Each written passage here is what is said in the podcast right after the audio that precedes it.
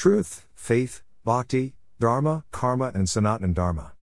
One lives, so long as one lives, one occupies one's time in something positive and creative towards the attainment of peace and stability of the mind.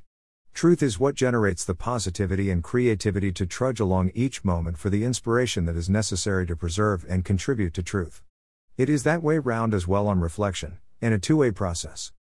Satya, truth, when one lives in bhakti, worship, not faith, generates the scope for good karma, actions, which in turn reinforces truth as the Dharma, righteous actions. When one is talking about Satya or truth with a capital S and a capital T, one is implicitly saying to oneself that truth is God his own, the supermind, so Sanatan Dharma and Sanatan Dharma, the capitals and small SDSD are intentional, are one and the same thing when fully realized. The interchange between bhakti, worship, and faith goes on until realization is complete when there is only bhakti left, the faith having been proven to be true because Dharma Rakshati Rak is the sound eternal law. That is to say, when one reaches the destination without bhakti, there is nothing positive and creative that can be done in the spirit of truthfulness, in other words. Satya finds karma and in so doing establishes dharma, that is Sanatan Dharma. There is always something one can do, is it positive and creative, however? You have to develop your ideas to see what survives the test of time.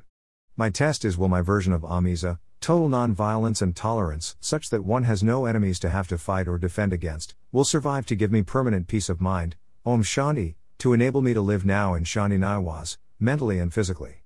Then alone Dharma would have protected Dharma as in Dharma Rakshati Rakshata. The passage of time has sent me in a very roundabout manner to home in on this essential teaching of Hinduism. Mahatma Gandhi died for that cause.